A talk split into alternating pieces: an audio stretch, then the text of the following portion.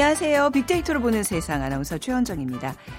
바다에 살고 있는 수많은 물고기 가운데 유독 상어만 불에가 없다는 사실 알고 계신가요? 불에가 없으면 물고기는 가라앉기 때문에 잠시라도 움직임을 멈추면 멈추면 살 수가 없습니다. 그래서 불에가 없는 상어는 태어나면서부터 쉬지 않고 몸을 움직여야만 되는 건데요. 그 결과 몇 년 뒤에는 바다에서 가장 힘이 센 강자가 됩니다. 완벽하지 않은 조건이지만 오히려 멈출 수 없는 이유가 되고 결국에는 강자로 만들게 된다는 거. 어, 하루하루 멈추지 않고 열심히 살아가는 우리들에게 힘이 되는 얘기가 아닐까 싶은데요. 멈출 수 없는 조건을 기회로 받아들인다면 언젠가는 우리도 바닷속 상어처럼 내 삶의 강자가 되어 있지 않을까요? 자, 2월의 시작입니다. 좀 이렇게 강한 의지를 불어넣는 얘기로 좀 시작을 해봤고요. 오늘 빅데이터로 보는 세상. 요즘 댓글과 관련된 뉴스들이 자주 등장하고 있습니다. 잠시 후 세상의 모든 빅데이터 시간에 댓글이라는 키워드로 빅데이터 분석해 드리고요. 2030 핫트렌드 시간에는 어, 2018년 올해 유행할 2030 신조어들 미리 살펴보겠습니다. 자, 빅퀴즈 먼저 드리도록 하죠. 오늘 신조어 문제 하나 어, 준비해 봤는데요. 요즘 젊은 세대들은 작지만 확실한 행복을 추구하는 사람들이 늘어났다고 합니다. 어, 일본 작가 무라카미 하루키 한 수필, 수필집에서 이 얘기가 나왔는데요. 잘 들어보세요. 행복은 갓 구운 빵을 손으로 찢어 먹는 것. 서랍 안에 반듯하게 접어 넣은 속옷이 잔뜩 쌓여 있는 것. 새로 산 정결한 면 냄새가 풍기는 하얀 셔츠를 머리에서부터 뒤집었을 때의 기분이라고 그렇게 정의를 했습니다. 바로 이런 행복을 의미하는 신조어. 아, 요즘 이뭐 뭐 신조어 이렇게 사람들이 많이 쓰더라고요. 작지만 확실한 행복이라는 뜻으로 이 단어. 어, 1번 공시족, 2번 금수저, 3번 소확행, 4번 부산행 중에 고르셔서 저희에게 정답과 함께 여러분들의 의견 문자로 주시면 됩니다. 커피와 도넛 모바일 쿠폰 준비해 놓고 있겠습니다. 휴대전화, 문자 메시지, 지역번호 없이 샵 9730이고요. 짧은 글은 50원, 긴 글은 100원의 정보 이용료가 부과됩니다.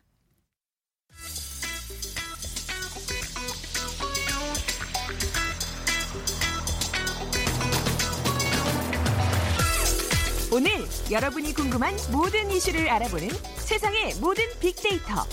연세대 박희준 교수가 분석해드립니다. 연세대학교 산업공학과 박희준 교수 나오셨습니다. 안녕하세요. 네, 안녕하십니까. 네. 요즘 최근에 그 인터넷 포털 사이트에 실리는 뉴스 댓글 조작 논란이 아주 뜨겁게 일고 있습니다. 네. 네.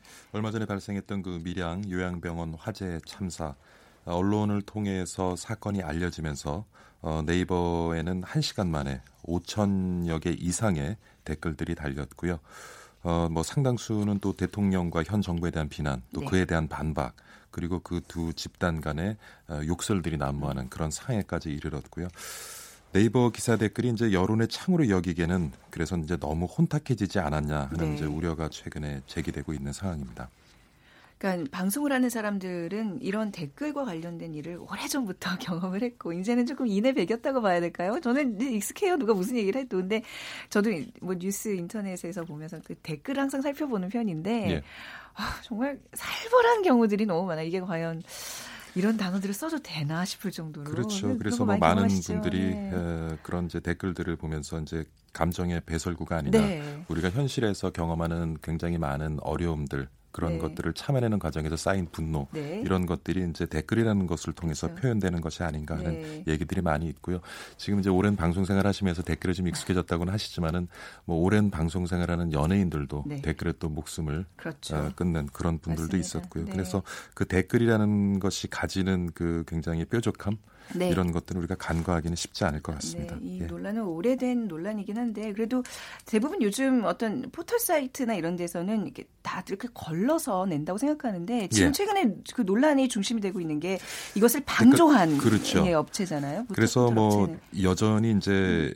특정 계층이 네. 집중적으로 댓글을 달, 달거나 네. 이들에 의해 댓글 노출 순위가 이제 바뀌곤 한다는 건데 몇 분만 해도 수백 개의 댓글 찬반 의견이 찬반 의견을 다는 그러한 프로그램이 음. 또 이제 사용이 되고요. 그런 네. 프로그램에 의해서 댓글이 조작되는 것이 아니냐. 그렇죠. 그리고 지금 지적하신 것처럼 포털 업체들은 에, 아무래도 포털 업체들은 그 포털 업체 많은 댓글들이 남겨주고 방문자 수가 늘어서 음. 그 사용량이 늘어나게 되면 그것이 곧 포털 업체의 아, 또 수익이 되거든요. 그런가요? 네. 그럼요. 이제 에, 결국에는 그 포털 업체를 방문한 자의 수에 따라서 어, 광고비라든가 이런 네. 것들이 결정이 되기 때문에 에, 그런 여러 가지 불합리한 면이 있는 것을 알면서도 포털 업체들이 이런 것을 또 방조하고 있는 것은 아닌가 음. 하는 이제 그런 의견들이 있는데 이번에도 이제 민주당에서 네. 어, 밀양 요양병원 화재 참사와 관련돼서 너무 터무니없는 그런 대통령과 현 정부에 대한 에, 그런 악성 댓글이 달렸다고 해서 그리고 그것을 여전히 또 네이버가 방조한다고 해서 네이버에 이제 경고를 했고요. 네. 네이버가 그래서 경찰에 수사를 의뢰를 했습니다. 그래서 어, 약간 네이버 입장에서는 이제 뒷짐지고 있는 거죠. 그래서 음. 수사 결과에 따라서 네. 우리도 거기에 적절한 대응 조치를 취하겠다라고 지금 하는 그런 상황에 놓여 있습니다. 네.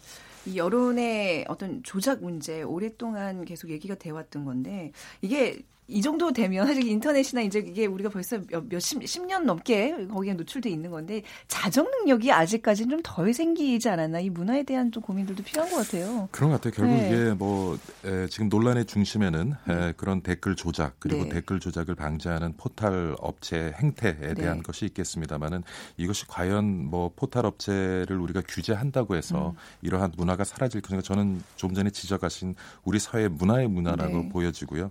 그러니까 뭐 늘 얘기하지만은 우리 사회 구성원들이 많은 분노를 갖고 그런 분노를 어, 제대로 표, 표현하고 표출할 수 없는 그런 상황이 이르렀기 네. 때문에 이런 것이 어떤 통로가 되고 있지 않나는 네. 생각을 해봅니다. 특히 이제 지난해부터 어떤 정치적인 의견 본인의 예. 신념에 대해서 이제 표출하는 거에 대한 어떤 자유 해방감들의 굉장히 요즘 많이 그 어떤 부작용을 나타나고 있는 것 같은데 왜 이번에 신년 기자회견에서 어떤 기자가 대통령에게 글을 얘기했잖아요. 그렇죠. 기사 쓰기 너무 무섭다. 예, 예. 예. 예 그래서 재밌는 해프닝이었어요. 네. 뭐 이제 대통령의 신 기자회견에서도 댓글 관련된 또 질문이 있었고요. 네. 그리고 뭐 대통령 답변은 그랬죠. 어, 생각이 같고 다르고 관계없이 유권자인 국민의 의사 표시로 받아들인다. 그리고 기자들은 지금처럼 그렇게 활발하게 많은 댓글을 받는 게 익숙하지 않을지 모르겠지만 정치하는 사람들은 정치하는 기간 내내 네. 제도권 언론의 비판뿐 아니라 여러 댓글의 공격을 받기 때문에 좀 담담하게 생각한다. 너무 예민할 필요는 없겠다라고 네. 어, 감정적인 조금 자제를 요구하는 그런 대통령의 얘기도 있었고요. 네. 교수님, 우리나라 어떤 이 댓글 문화가 조금 과잉 어떤 현상을 보이고 있는 거 아닌가요? 다른 나라도 그런가요? 맞습니다. 맞고요. 네. 그다음에 지금 문제가 되고 있는 것이 네. 이제 포털 사이트에 네. 이렇게 포털 사이트에서 각 언론사에서 배포하는 뉴스들을 소개하고 그 뉴스에 댓글을 달 수 있는 공간을 포털 음. 사이트가 만들어 주고 있는데요. 네. 그래서 외국의 경우를 좀 한번 살펴보도록 하겠습니다. 그러니까 방문자 수와 인기도로 전 세계 웹사이트 순위를 평가하는 미국의 alexa.com에 따르면 1위가 지금 구글이고요. 2위가 중국의 바이두인데 그러면은 우리보다 더 많은 그런 사용자들을 가지고 있는 그런 포털 업체들은 이 댓글이라는 것을 어떻게 관리하고 있는가를 살펴보면 제가 살펴보니까 대부분의 업체들이요 직접 포털에서는 그 뉴스에 댓글을 달 수 있는 공간을 주지 않습니다. 아, 예. 네. 다만 그 뉴스를 접근할 수 있는 경로만 제공을 하고요. 네. 그리고 그 댓글을 달 수 있는 공간은 각 언론사에서 제공하는 기사에 그러니까 각 언론사가 관리를 하게 돼 있어요. 네, 네. 그리고 일부에서는 이제 뭐 그리고 이제 그렇게 되면 각 언론사가 그 댓글을 관리를 하는데 언론사의 경우에도 미국의 이제 주요 언론사들을 살펴보면 어, 원하는 만큼 충분히 댓글을 달 수 있게 하는 경우도 있고요. 예를 들어 뉴욕 타임스 같은 경우에는 실리는 기사의 한 10분의 1 정도만 네. 선별을 해서 음. 댓글을 달도록 하고 아 기사 모든 기사가 개방이 돼 있는 게 아니라 그 예, 아, 댓글에 대해서는 어. 모두 개방돼 있지 어, 않아요. 네네. 그러니까 다시 정리를 해드리면 네. 포털 업체에서는 뉴스를 전달을 할 뿐이지 그쵸, 포털 네. 업체에서 댓글 달 수 있는 공간을 마련하지 않고 네. 그리고 이제 언론사를 가보면 언론사도 언론사에 제공하는 모든 뉴스에 네. 댓글을 달 수 있는 공간이 있는 것이 아니라 네. 일부, 일부 예 일부 기사에만 댓글을 달 수 있도록 해주고 네. 그 다음에 그런 댓글을 관리도 좀 더 철저하게 합니다. 그래서 네. 물론 이제 충분한 표현의 자유는 보장을 하겠지만 상대에 대한 어떤 어, 비방이라든가 네. 욕설이 난무하는 경우에는 또 언론사에서 그것을 어, 자제할 수 있도록 네. 경고를 사용자에게 보내거나 아예 삭제를 시키거나 음. 우리보다는 조금 적극적인 노력으로 조금 그런 악성 댓글들이 달리지 않도록 노력을 하고 있는 편인 것 그러니까 같아요. 그러니까 포털 사이트에 접근을 해서 또 언론사까지 가려면 이제 다시 또 회원 가입을 하고 이러면서 자기 어떤 신분이 좀 노출되는 그런 과정도 있겠네요. 그렇죠. 네. 지금 근데 우리 같은 경우는 에, 사실은 들어가 보면 언론사에서 기사를 제공하지만 언론사에 가 보면은 그 기사에 달린 댓글이 그렇게 많지는 않아요. 네. 대부분 포털에서 제공하는 공간에 그렇죠. 이제 네, 그렇죠. 예. 네. 그래서 그 부분이 좀 차이가 있는 것 같습니다. 아, 어떻게 좀 이 거를 개선을 할 수 있을까요? 이렇게 좀 뭐 내 이름을 걸고 하면 사실 좀 익명이 뒤에 숨어서 지금 막 쓰는 경향들이 있는 거잖아요. 그래서 뭐 계속 논란이 되어 네. 있죠. 인터넷 실명제에 음. 대한 논란이 계속 이어왔고 여전히 뭐 논란의 중심에 있는 것 같고요. 하지만은 이제 인터넷 실명제 그러니까 실명을 밝히지 않았다고 해서 어, 그 이전과 뭐 크게 차이를 보이지 않는다고 해서 네. 지금 인터넷 실명제는 이제 지켜지지 않고 있는데 네. 여기에 대한 논란도 계속 이어질 것 같고요. 제가 그래서 지난 세 달간 최근에 이제 댓글에 대한 논란이 많다 보니까 네. 댓글이라는 키워드로 감성적 분석을 좀 해보니까 SNS 사용자들의 이것도 참 재밌어요.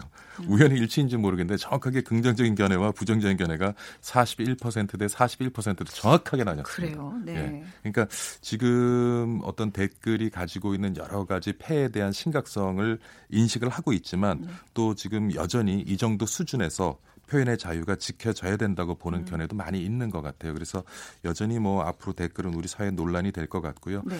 근데 음 글쎄요. 어떤 사안에 대해서 우리 사회 구성원 개개인이 가지고 있는 그들의 의견을 어, 표현을 하고 네. 그 의견을 들어줄 수 있는 그런 장은 분명히 저는 아. 마련이 돼야 된다고 보여져요. 아. 그렇지만 문제는 네. 그 본질을 벗어나서 그렇죠. 사실 이제 저도 이제 요즘은 재밌는 것이 기사를 안 보고 기사는 제목만 보고 댓글 읽는 분들이 또 많아요.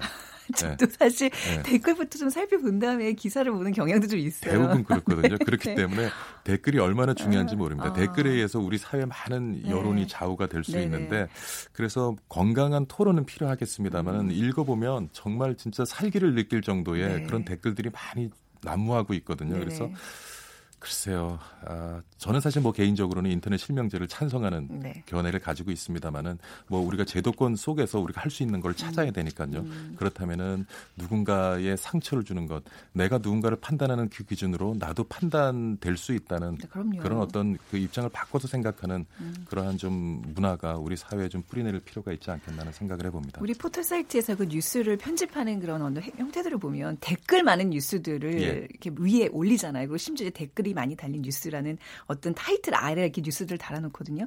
이런 문화도 조금 바꿔야 되지 않을까 싶어요. 댓글, 그것도 사실 네. 이제 댓글 수에 따라서 어 이제 우선순위를 정하고 네. 그것을 또 발표를 해서 음. 지금 뉴스의 어떤 중요도를 정하고 하는데 그러한 어떤 기제도 네. 우리가 좀 변화를 가져와야 되지 않겠나 네. 싶습니다. 항상 교수님이 이런 문제마다 강조하시는 거지만 다른 사람들의 생각이 틀린 게 아니라 좀 다르다는 걸 인정을 거죠. 하면서 예, 예. 우리 스스로 자정 능력을 키워나가야 되겠습니다.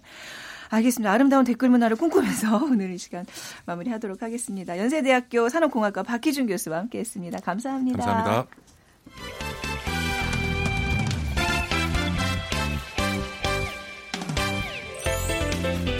빅데이터가 알려주는 2030 핫 트렌드.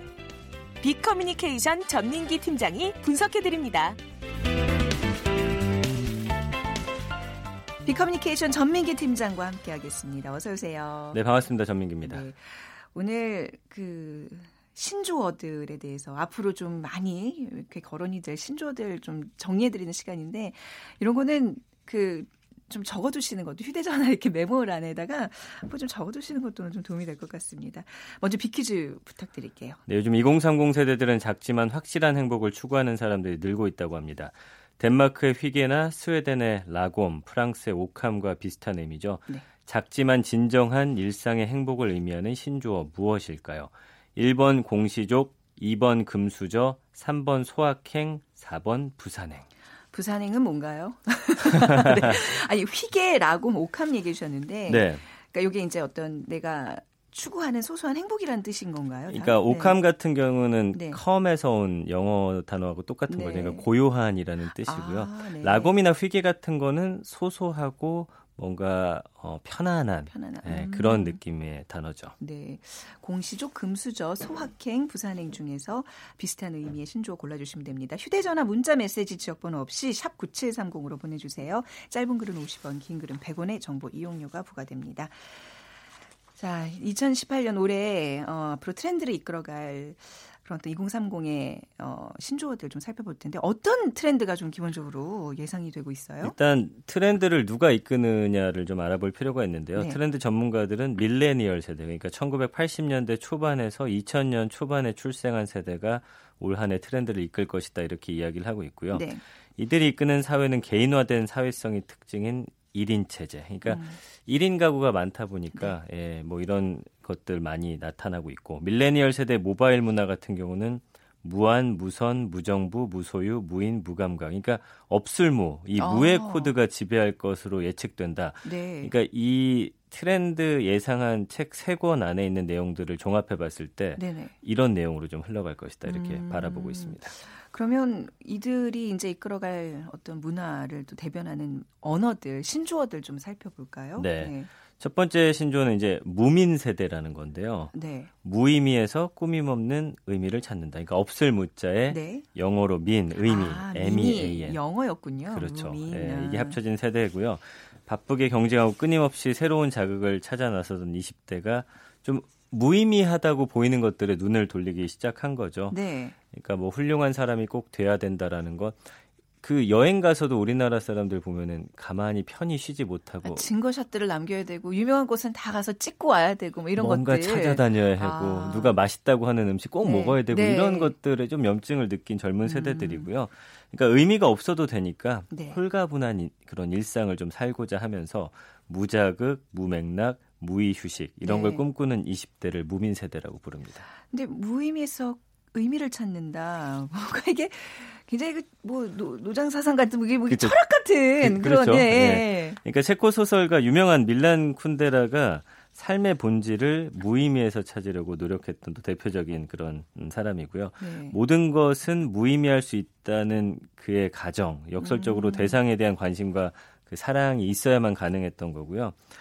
어, 뭔가 이제 내가 의미를 쏟았던 것들이 무의미하다라는 것을 인정하는 순간 네. 이걸 위한 용기와 좀 사랑이 인생의 어떤 재밌는 묘미가 돼서 네. 공허함을 채워준다 이런 좀 철학적인 이야기들을 아, 했거든요. 네. 그러니까 쉼없이 내달리면서 경쟁하고 끊임없는 자극과 도전에 내몰려서 훌륭한 사람이 될 것을 음. 강요당했던 삶을 거부하고 네. 뭐 이래도 좋고 저래도 좋고 좀 홀가분한 일상을 찾는 20대 움직임이라고 보시면 될 것 같고요.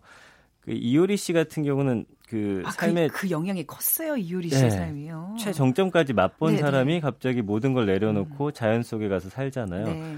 근데 사실은 이렇게 의미 없음을 알기 위해서는 그 모든 것들을 좀 알아야지만 되는 건데. 한번 인생의 정점을 찍어봐야 이게 음. 사실 가능한 일인데 말이죠. 그렇죠. 그런 걸 이제 간접 경험을 네. 하면서 아 굳이 나도 저렇게 살 음. 필요는 없겠구나 이렇게 모든 것에 너무 의미를 부여하면서 사는 인생 너무 피곤하구나. 네. 가끔 좀 내려놓고 편안하게 살고 싶구나. 이런 것들이 좀 많이 공감이 됐던 것 같습니다. 그 아직은 뭐 2030 세대는 아니지만 만약에 이제 뭐 우리 전민기 팀장 아이도 좀 커서 뭐한 네. 10대 정도 됐는데 엄마 나의 행복은 학교에 있지 않은 것 같아. 나는 내 행복을 찾아서 한번 모든 걸 다 내려놓겠어. 뭐, 뭐 이런다거나 요즘 네, 사실 네. 아이들이 워낙 또 성숙하고 좀 애늙은이 같은 너무 일찍 처리된 아이들이 많아서 걱정입니다만 이렇게 좀 젊은 세대들이 너무 이런 무의미 이런 거에 좀 집중한다는 게 좀 걱정은 돼요. 이게 뭔가 정년 퇴직하고 나서 안빈 낙도의 네. 삶에 접어들고 이런 어떤 인생의 사이클이 있는데 말이죠.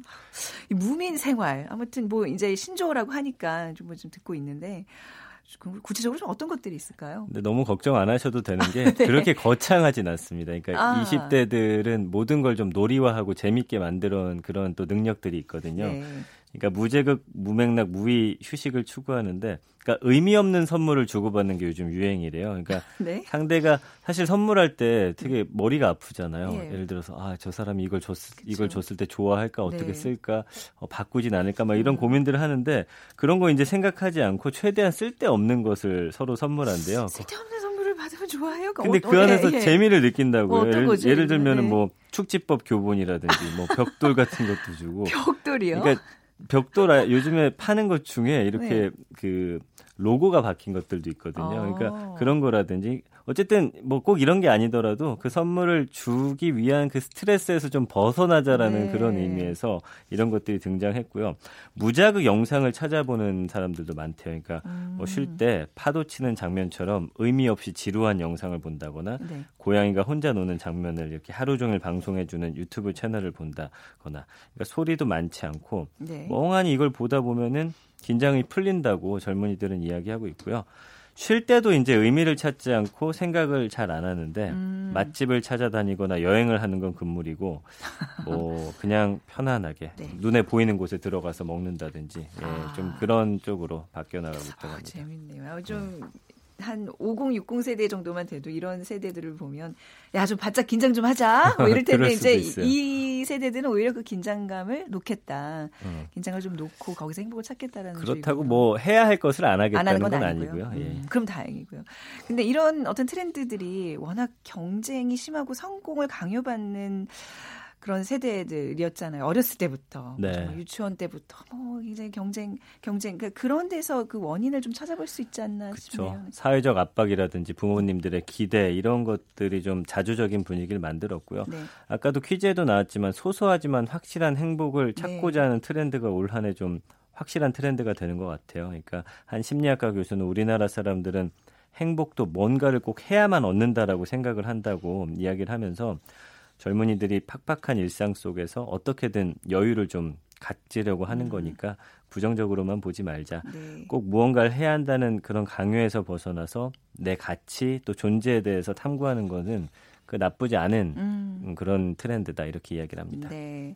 자 무민주의 얘기 들어봤고 또 어떤 신조어가 있나요? 실존주의인데요. 이 실이 뭐, 보통 리을 받침인데 실존주의 뭐, 뭐 니체의 실존 뭐 이런 네, 건가요? 그런 건 아니고요. 싫다 할 때 리을 히읗 아, 리을 해서 아, 실존주의인데 네. 그러니까 좋아하지 않는 거 불호까지도 취향으로 존중을 한다라는 거거든요. 그러니까 음. 싫음마저도 존중하는 네. 그런 주의라는 어, 뜻이고요. 바람직한 네. 네. 그러니까 불호의 가치 또한 취향으로 편입시켜서 우리나라는 남들이 다내할때 아니오 하기가 좀 힘든 사회잖아요. 네. 그러다 보니까 이런 것도 좀 어, 인정해 주자라는 네. 움직임들이 젊은 사이에들에서 있는 거죠. 음. 예. 그러니까 싫어하는 것도 당당히 밝히는 건데 네. 뭐 예를 들면 이런 게 있습니다. 어, 대표적인 사례가 10만 명이 넘는 팔로워를 거느린 그런 모임이 있는데 오실모라는 거예요. 아, 이건 또 뭘까요? 별건 오실모? 아닙니다. 오이를 싫어하는 모임. 주변에 보면 오이 안 먹는 사람들 있잖아요. 저, 저도 여기 가입해야겠네요. 예. 그럼 예전에는 어땠었냐면 우리 부모님들이나 어른들은 야 오이 그 왜 안 먹냐? 왜 그거 못 먹으면 음. 골고루 다 먹어야지. 네. 이랬다면은 이 사람들끼리 모여가지고 어, 오이를 넣은 찜닭집을 고발한다거나 네. 오이를 뺀 냉면집을 칭찬한다거나 음. 본인들이 싫어하는 걸 가지고 이렇게 재밌게 이야기를 나누는 거고요. 한 프로야구 선수를 비난을 하는데 이유를 보니까 네. 이 선수 등번호가 52번 아. 네, 5위였대요. 그러니까 아. 본인들이 싫어하는 가지고 약간 장난을 치면서 예, 재미있게 이렇게 음. 예, 하는 모임이 거죠. 뭐 다른 사람이 싫어하는 거를 인정하는 거 받아들이는 건 굉장히 중요하겠지만 또 너무 싫어하는 걸 또 이렇게 표현을 또 극단시키는 거는 좀 위험할 것 같기도 하고요. 그렇습니다. 다음 신조어는 뭐가 있을까요? 화이트 불편러라는 건데요. 아, 다 어렵네요 오늘. 예, 네. 화이트 하얀 불편한 사람들. 그러니까 정의로운 예민함으로 세상을 바꾸는 사람들이라고 좀 정의를 합니다. 뭔가 네. 어, 깨끗한 일을 한다거나 좀 사회 긍정적인 일을 할 때 화이트 같은 걸 많이 붙이잖아요. 그래서 음. 20대는 별것도 아닌 일에서 엿볼 수 있는 우리 사회 옳지 않음에 주목을 하는데 네. 그러니까 사소한 문제도 인터넷상에서 지적하고 누군가가 불편한 모습에 공감하면서 여론을 만들어내는 사람들이에요. 그러니까 반대 의미가 이제 프로 불편러라고 별것도 아닌 일에 다 딴지 거는 사람들이라면은 네. 이 화이트 불편러는 옳지 않은 것에 대해서 적극적으로 문제를 제기하고 네. 구체적인 행동이나 결과물로 만들어낸다라는 그런 특징이 어, 있습니다. SNS가 화이트 불편러들의 주 무대가 되고 있다면서요? 그러니까 최근에 보면은 해시태그 뭐 경찰이라더니 가해자인 줄 이런 것들이 있었거든요. 네. 그러니까 20만 건 넘게 언급된 해시태그 운동이고요. 성폭력이나 가정폭력 피해자들이 경찰의 부실 수사 때문에 오히려 피해를 입었다라든지 뭐 이런 사회적인 문제가 될 수도 있고요. 그리고 이 요즘 같은 경우에는 클라우드 펀딩 같은 걸 많이 하는데 네. 예를 들어서 뭐 돌고래쇼 반대, 친환경 모피 이렇게 사회적으로 뭔가 문제가 있다라고 생각하는 것들을 음. 본인들이 SNS에 올리면서 네. 공감대를 이끌어내고 많은 사람들이 모이면 또 펀딩을 한다거나 네. 이걸 가지고 사회에 목소리를 내기도 하는 음. 그러니까 뭐 나쁘게 볼 수도 있지만 많은 사람들이 이 어떤 제안에 대해서 옳다라고 생각했을 때는 네. 하나의 또 힘이 돼서 네. 사회 전체적인 흐름을 이끌어갈 수도 있는 그런 사람들입니다. 이게 또 이제 상품과 연계돼서 마케팅으로 흐르면 또 우리 월요일에 배웠던 meaning out, 아 meaning out 그렇죠. 흐름과도 예. 이제 맥락이 같겠군요. 잡학피디아라는 말도 있다면서요? 그러니까 넓고 얇게 지식을 탐하다라는 뜻이고요. 잡학 뭐 많은 걸 안다라는 뜻이고 네. 이제 위키피디아 백과사전 인터넷에 있는데 이게 합쳐진 단어입니다. 음. 그러니까 저도 뭐 트렌드 여러분께 소개해드리고 있지만 너무나 많고 빠르게 네. 변하다 보니까 어떤 정보하고 능력이 필요한지를 좀 속단하기가 어려운 거예요. 음. 그러다 보니까 20대는 넓고 얕은 지식을 갈구하기 시작했고요. 지적인 콘텐츠를 소비하는 것에 그치지 않고 스스로의 어떤 다양한 분야의 지식이 담긴 백과사전이 되려는 네. 20대를 이렇게 부르는데 아, 방송 환경이랑도 좀 그쵸. 예, 맞닿아 있는 것 같아요. 뭐 알쓸신잡 같은 예, 프로그램이라든지 네. 뭐 지대널리앗 같은 네. 콘텐츠가 이제 대표적이라고 보실 수 있겠습니다. 네. 아, 오늘 이 많은 또 이런 단어들을 소개해 드렸는데 몇 개나 지금 기억하시고 건지실 수 있을지 저는 오늘 그 정리된 원고 잘 집에 챙겨가야 되겠어요. 자, 오늘 2030 신조에 대해서 또 같이 알아봤습니다. 비커뮤니케이션 전민기 팀장이었습니다. 고맙습니다. 감사합니다. 역시 작은 행복, 하지만 확실한 행복을 뜻하는 오늘의 그 신조어 맞춰주시는 게 비퀴즈였는데요. 1848님, 저는 소확행을 매일매일 체험하면서 살고 있습니다. 일이 많아서 힘들면 아플 때를 생각하면 덜 힘들어요. 사우나를 하고 나면 몸이 날아갈 것 같아서 행복하고요. 맛있게 먹을 때도 행복하죠. 작은 것에 만족하며 저절로 나는 행복한 사람이구나 싶습니다. 맞아요. 그 작지만 확실한 행복은 내 스스로 계속 이렇게 생활을 좀 시키는 과정도 필요한 것 같습니다. 6826님, 다음 주 아이들 개학입니다. 여유로운 나만의 시간, 소확행을 즐기며, 아, 이 빅데이터로 보는 세상에 목소리 듣고 싶다고요. 이 시간이 우리 또 6826님의 즐거운, 확실한 행복을 주는 시간이 되길 바라면서 오늘 이 순서 마무리하겠습니다. 오늘 끝곡으로요. 아, 좋겠다, 이 노래. 베란다 프로젝트의 단꿈 들려드릴게요. 김동률, 이상순 두 아티스트들이 참여한 곡입니다. 이 곡 들으시면 들으시면서 또 편안한 목요일 되시기 바랍니다. 내일 다시 올게요.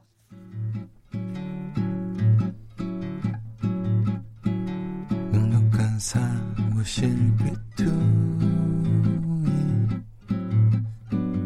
비좁은